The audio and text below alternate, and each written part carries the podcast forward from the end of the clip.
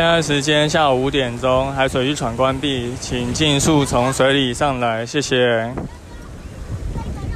Hello，大家好，你现在收听的是救生日常，我是焦哥啊。救生日常啊，是荷兰游泳教育品牌像一条鱼的 Park 的节目，我们会在节目中分享职场的工作趣事，也会分析每周的溺水新闻事件，以及最重要的。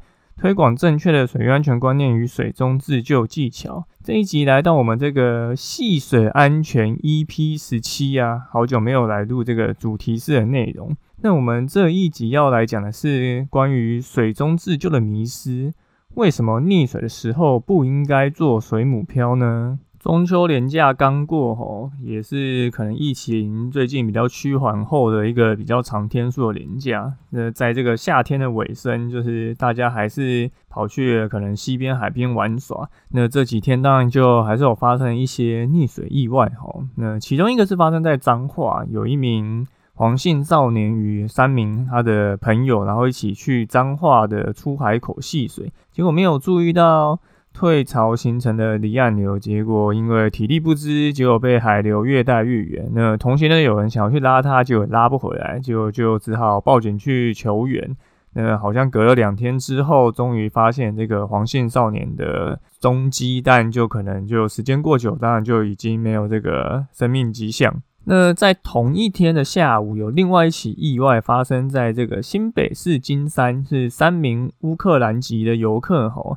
那他们跑去这个金山区的神秘海岸戏水，结果这两男一女去海边玩，回程的时候发觉其中一个男生不见了，好像 是是有拖边缘，三个人还要回程才会发现有一个男生不见哦。那当然就发现不见以后，这另外两个人就赶紧去这个报案。那案巡人员就是刚好在附近的海面去做搜索，就发觉这个男是在漂浮在这个竹台屿的附近，那距离岸边大概五百公尺远。那最后就顺利的把他救上岸。那我们从这两则新闻，就大家有没有发觉，其实这两个新闻其实是雷同的，都是因为你在海边玩，然后不小心因为可能体力不够或者游泳技巧不够回不来。可是呢？这两个意外却有截然不同的成果。这个黄姓少年最后就是被发现的时候没有生命迹象，也是很多天以后。可是这个乌克兰籍的游客最后却在短时间内就变发血，而且也没有什么大碍，后来就自行离开。那这中间的差别到底在哪里呢？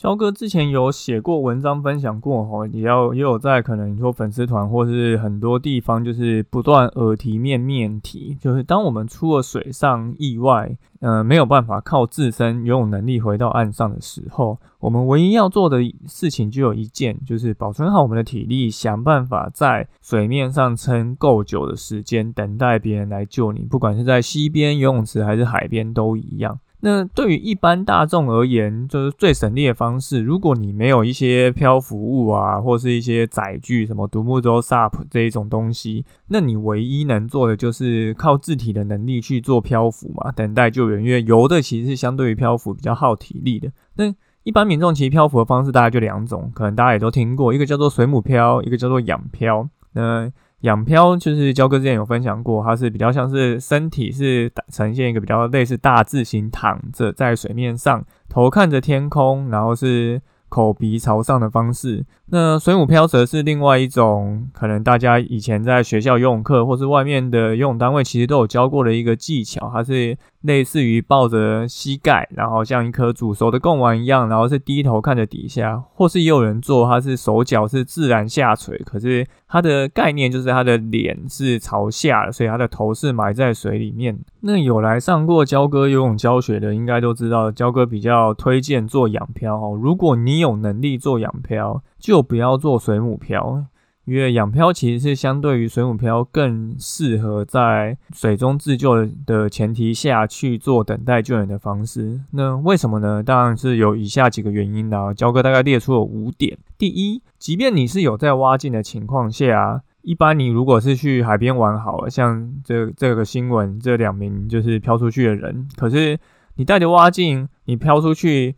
一台湾的海域的能见度其实就很有限啊，你可能了不起就十米、十五米，然后到东部可能就是差不多这样。然后如果你是在东北角一带，你可能能见度才五米，对。那如果你的海域超过这个深度，基本上你带着蛙镜也看不到底。那这样子就会让你心生恐惧，你就想想看，你闭着眼睛在水里面漂浮的时候，是会比较害怕。所以，即便你去溪边跟海边，你刚好有带蛙镜，然后出了意外，你也刚好带在身上，可是你做水母漂这个动作，却还是没有办法，因为你有蛙镜就看得清楚。那这个就比较不推荐的原因之一。那再就是第二个原因，因为你头在水里面的水母漂，对比于脸是朝上的仰漂，你必须。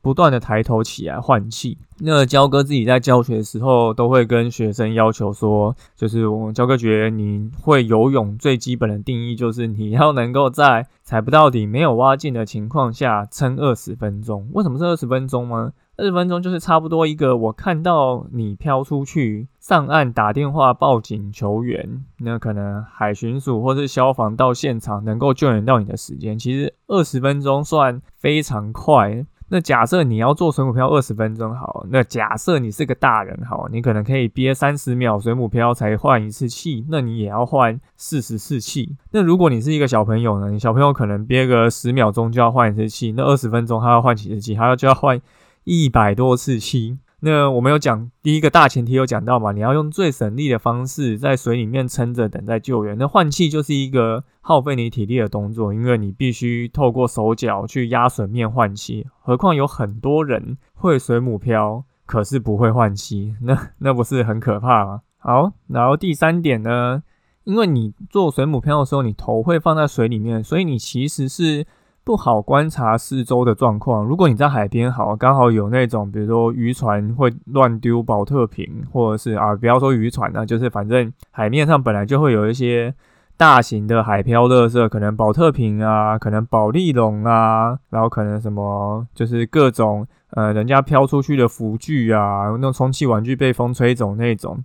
你只要是任何有浮力的浮具，你是不是看到它抓住以后，就可以让你。在海面上的浮力大增，那你会需要靠自己自身浮力的消耗体力的这个方式就减少。那你投在水面上，其实你就不好发现这些海漂型垃圾在海面上漂浮。那你当然就也不好去抓到这个东西，去让你的养养漂或者水母漂可以做得更久。所以你做水母漂，当然就是一件不好观察这件事情的一个操作。那再是第四个就是。养漂嘛，大家刚应该有听到焦哥分享，养漂你是手打开会呈现大字形躺在水面上，那水母漂呢，你比较像一颗是煮熟的贡丸，然后身体是垂在水里面，所以这两个比起来，谁的表面积比较大？养漂嘛，所以你养漂表面积比较大，你在海上或溪边或泳池，你就。比较容易被发觉，不管是可能空拍机经过，或是渔船经过，或是有人可能就是其他东西经过，都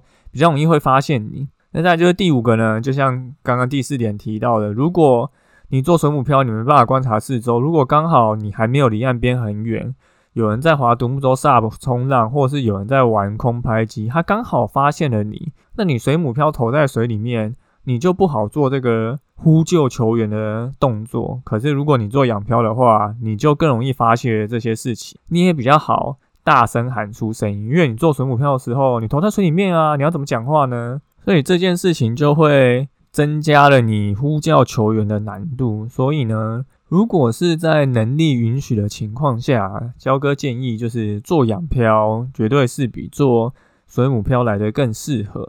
那就有网友提到啊，说如果那在海边涌浪的情况下，要怎么做仰漂啊？仰漂这样不是水就会弄到脸吗？嗯，焦哥自己在海边当了四年的救生员吼，就是看过溺水的人，就是应该有超过一百人以上。对，那一般来讲，你如果在海边发生一个意外，你通常不会是在近岸区发生意外，因为通常近岸区都比较浅，比较浅的地方才会有浪，因为你因为地形的关系，所以。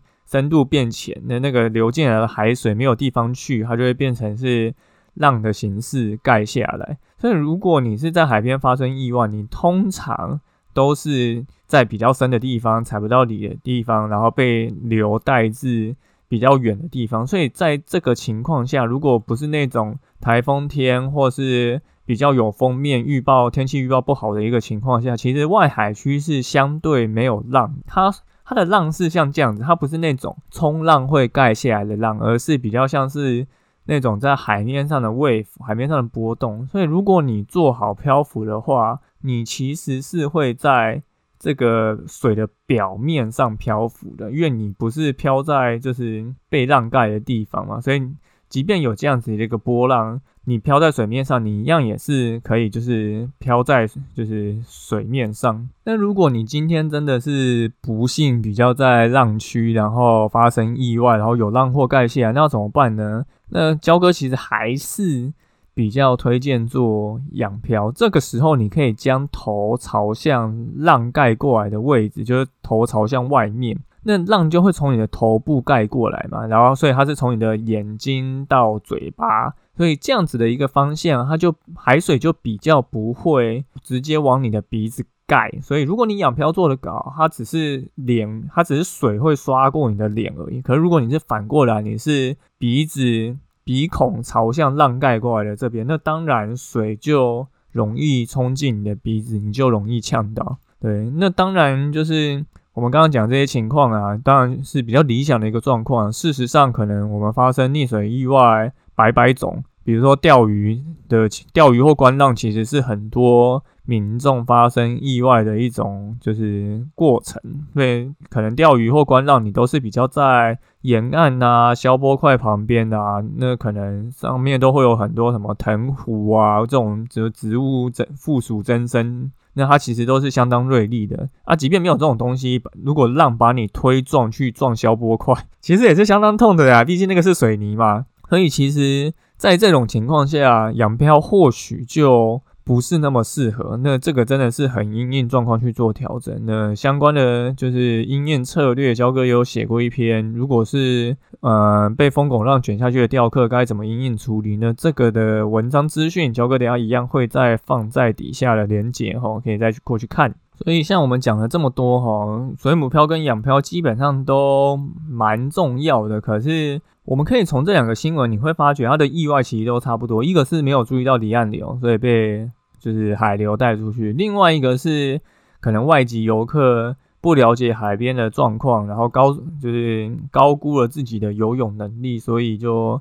诶没有办法靠自己的能力游回来。所以其实这两个状况都是他们对于开放水域的状况判断跟自身游泳的能力评估。并没有做好一个妥善的，就是思考过。那这个其实就跟你的技巧没有关系啊，而是你在岸上就可以了解判断的水域安全观念。所以，其实对比你说水母漂、仰漂这些技巧，这些已经是发生意外的时候使用到的技巧，其实焦哥其实一直有在，不管是 podcast 还是文章中都有不断的提到，防溺教育这件事情才是最重要。你要怎么在发生意外之前就做好？防范未然的准备，比如说水域安全观念，或是你有带浮具，然后或者是你自身的服装衣着这些事情，这个其实都相较于这些游泳自救技巧是更能提前帮忙保护好你自己的安全的。所以，焦哥其实会觉得说，现在可能夏天已经准备要过去了，大家可能并不一定还会下水去玩水，可是。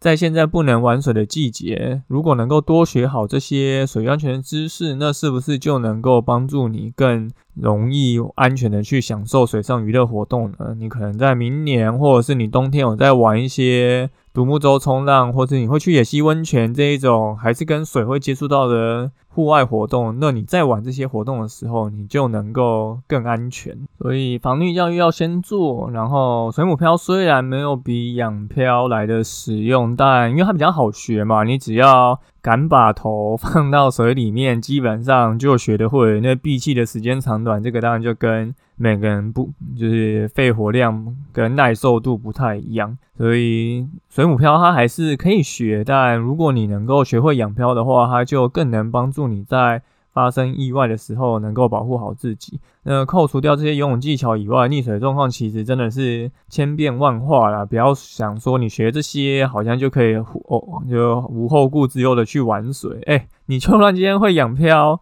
你被浪卷出去，你做了，你在那边等待救援，也有可能人家三个小时后才会发现你。就是不是说有些技巧就一定会获救，或是就是你还是要撑得够久啊，而且那个对你的身体损伤都是不可预估的，所以在玩水前的各式各样的就是环境评估或是自身能力的，就是考量，这个都是在我们玩水前应该要去做的吼，就请大家希。就是好好的学习这些东西，然后能够开心的出门，平安的回家。好，那我们这集就差不多讲到这边。今天这集讲的好像比较 serious 哦，有点严肃。就想说，今年应该因为疫情，大家都不能出门玩水嘛，所以今年意外应该会特别少啊。结果连假还是发生了这么多意外，就真的要请大家小心注意啊。焦哥最近。也游泳课比较稍微恢复正常了吼，然后也做了更多的东西。之前有去印这个防水的这个学习护照，现在印好了吼，直接可以在溪不是在西边可以的，就在泳池就教课，直接拿着下水教，真的是就是非常有感，很好用吼。然后我们也做好我们自己像一条鱼 like fish 的旗帜吼。如果你以后在西边或海边看到有人拿这个旗帜吼，那铁定就是交哥我，欢迎来跟我打招呼哦。呃，希望大家就是能够在之后的玩水过程中都能够平安。那如果你这些都不会的话，欢迎来参加焦哥的课程吼，焦哥就会把这些水安全观念跟自救的技巧，就是教给大家。好，那今天就到这边，感谢你收听今天的救生日常，我是焦哥。如果你喜欢我们的节目的话，请到 Apple Podcast 留言并给我们五颗星。那如果你喜欢我们的 IG，然后有些什么事情想要分享的话，也欢迎留言跟我们说。我们就下次再见喽，拜拜。